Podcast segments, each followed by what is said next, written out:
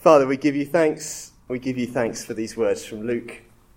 And we ask that you would speak to us now by your Spirit and give us ears and hearts to listen in his name. Amen. As uh, Bobby said, we reached the end of this short series looking at the first couple of chapters of Luke.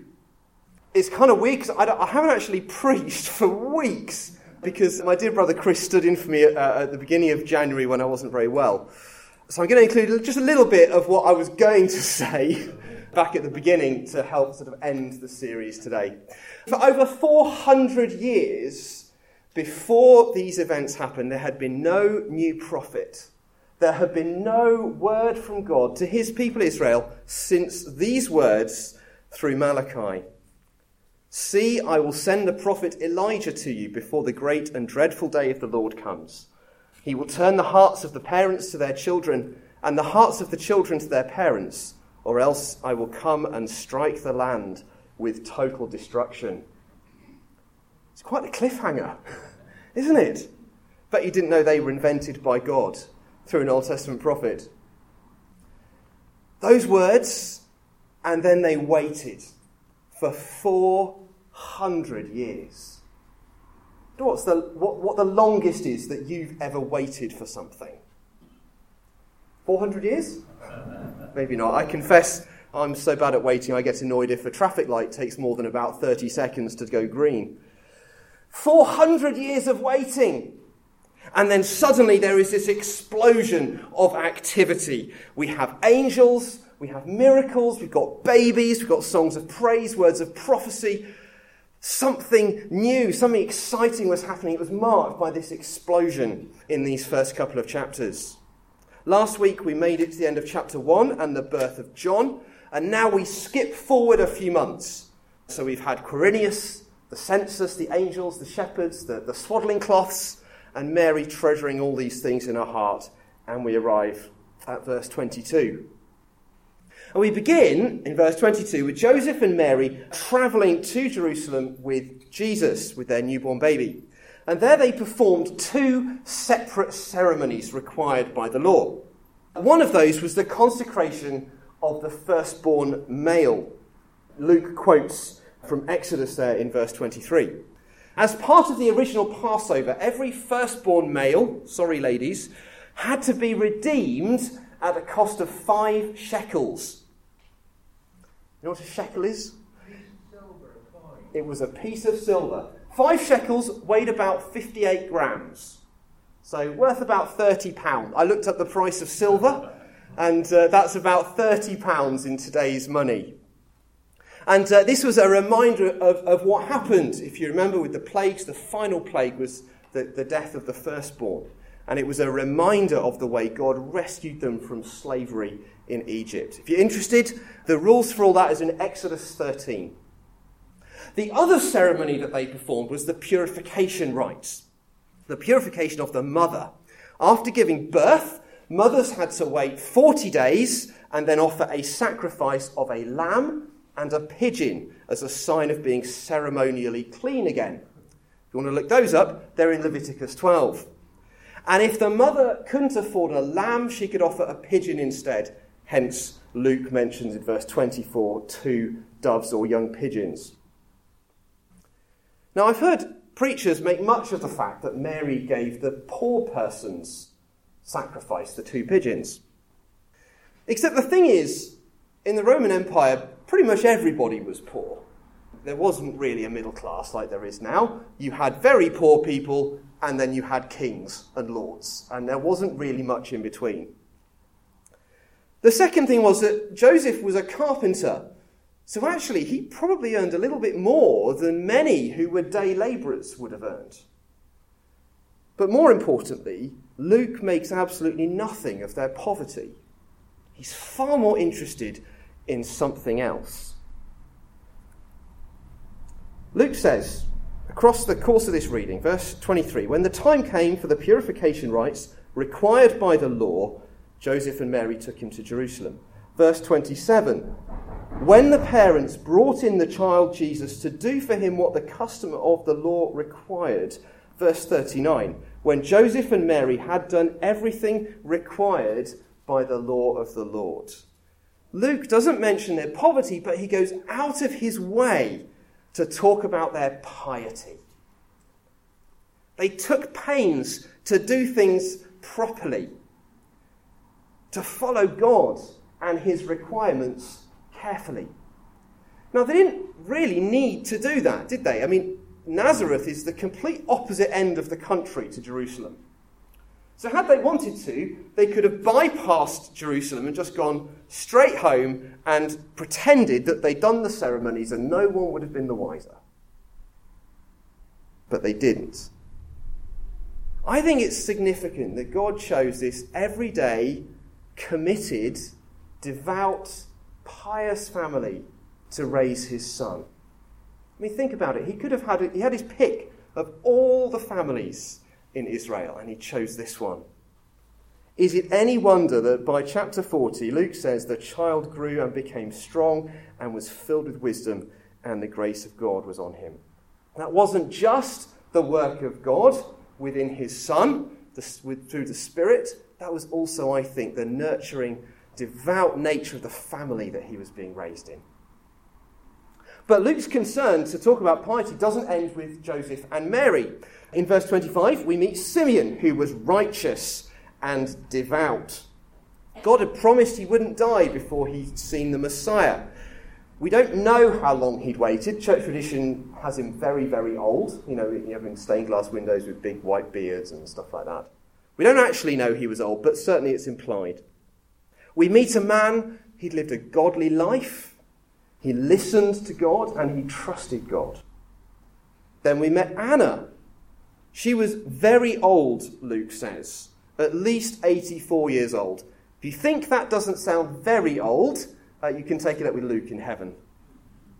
She'd been a widow for many decades. It's kind of a hard bit of Greek to translate. She'd either been a widow until she was 84, or she'd been a widow for 84 years, which puts her somewhere over 100. So she'd been a widow for many decades, and Luke says in verse 37 she never left the temple, but worshipped night and day, fasting and praying. She never missed a service. She was at every single prayer meeting. Even vicars don't manage that. And she fasted as well. Her private life matched up to the way she practiced her faith in public. Joseph, Mary, Simeon, Anna, these were good people. They were ordinary people whose hearts and whose lives were focused on God, on living for God, on praising God. It's therefore no surprise that, unlike the religious leaders later in Jesus' life, these recognized what God was doing in Jesus. It's not because they were clever, it's not because they were educated, it's because their hearts were focused on God.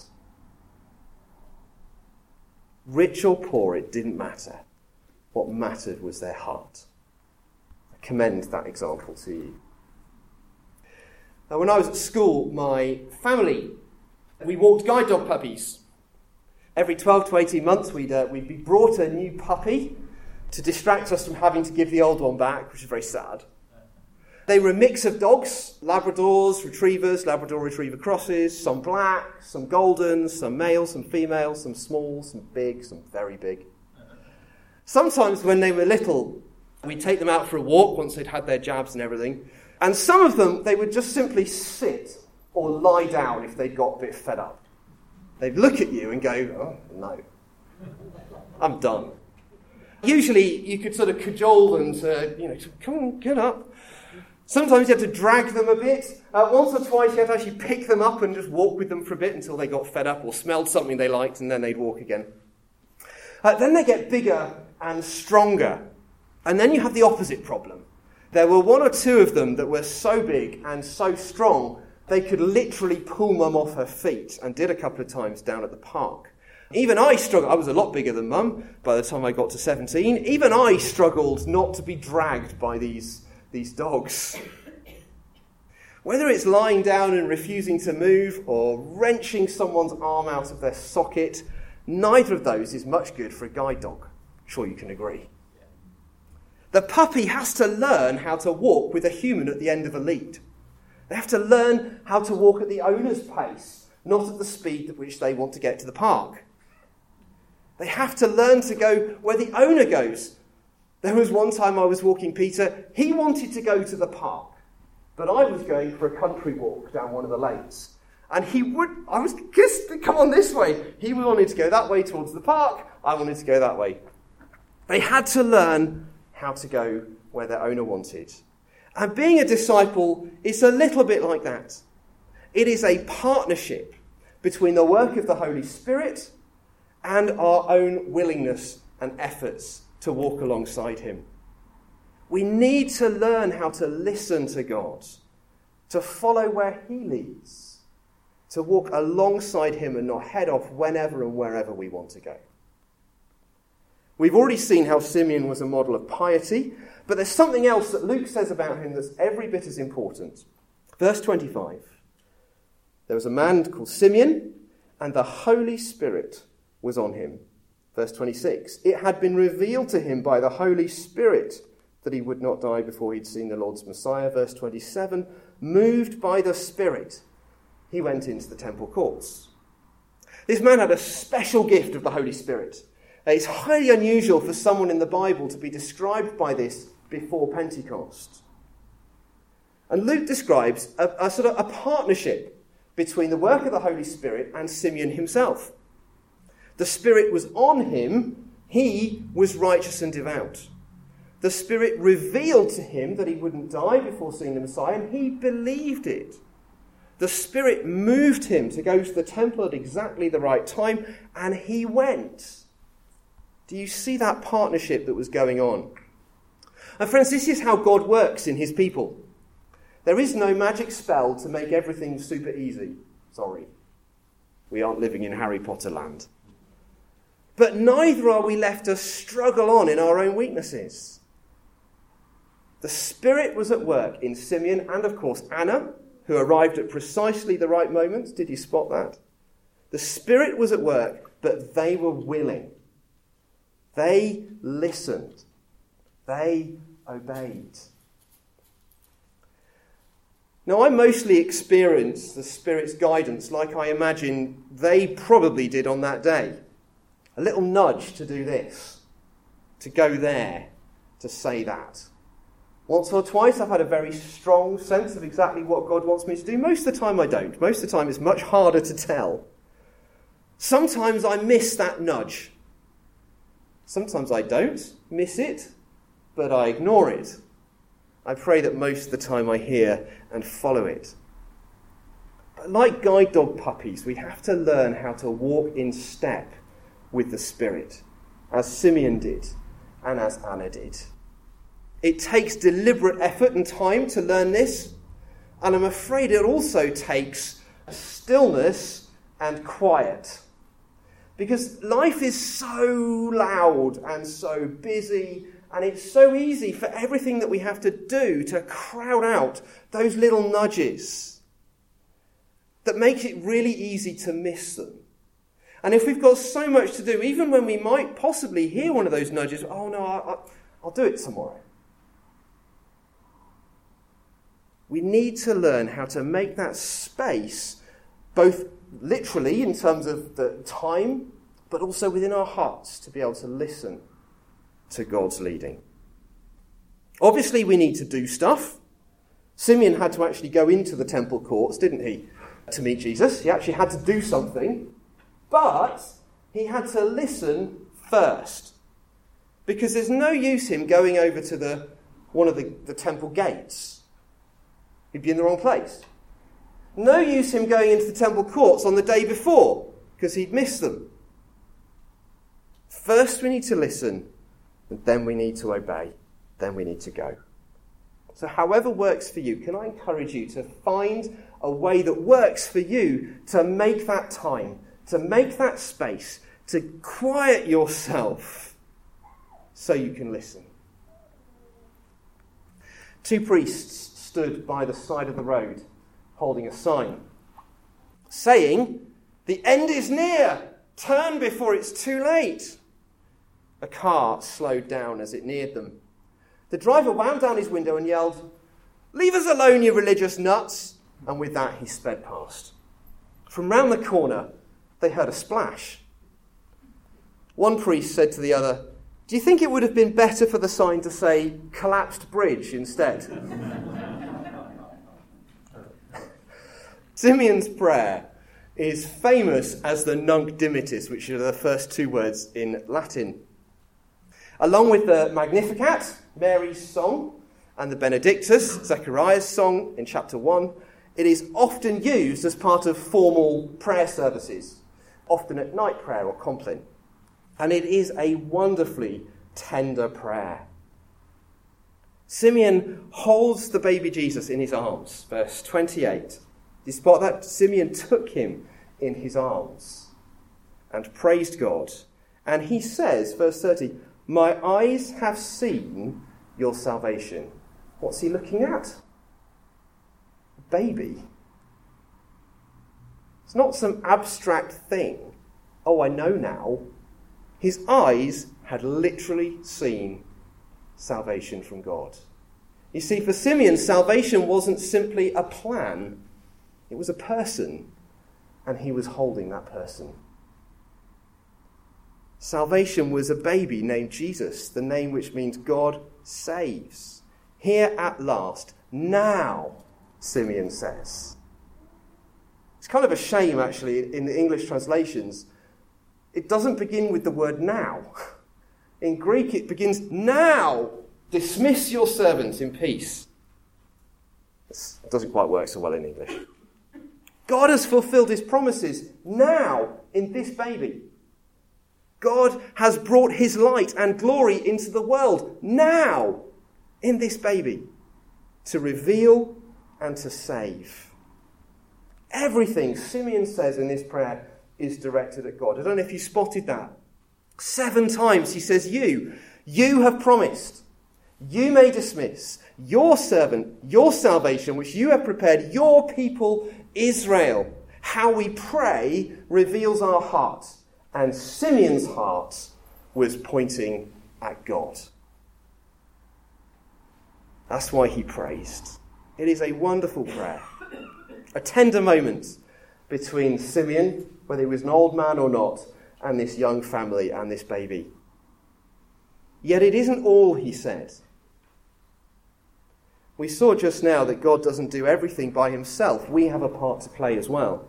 The Spirit works in us. Our part is to listen, trust, and obey. As Simeon prayed this prayer, salvation is all God's work. It was his promise. He's prepared it. It is all his. The question for us is this how will we respond? Because Simeon carried on, verse 34.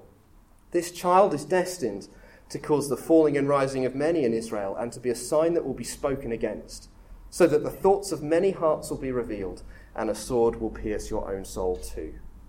In Jesus, salvation is offered to all nations, but it is not received by all. Many will rise, Simeon says, the same word for resurrection, but others will fall. The hard truth is that how we respond to Jesus reveals the deepest truth about ourselves. The hard side to redemption is the animosity, the, the great cost, the conflict, the enmity, the opposition that Jesus faced first, that his followers face as well. The fact that not everyone recognizes or welcomes Jesus as Simeon did. Jesus strips everything away to reveal our hearts, to reveal what we are truly like. It is terrifying and it is wonderful because he still loves us when he does that. No matter what he sees, his heart is full of love. How will you respond to that? Will you respond to Jesus with open arms, like Simeon? I pray you will. We've seen today some wonderful examples of various different people, old and young, men and women, living godly lives in piety and trust. We've seen how the Spirit works in partnership with us, how we need to make time to listen and obey as He prompts us. And we've seen that we need to respond to all God has done for us in Jesus, to that wonderful love, and to accept so great a salvation with open arms. I wonder this week, can we as a church family grow to be a little bit more like Simeon and Anna, Mary and Joseph? Can we respond to Jesus with open arms? Amen.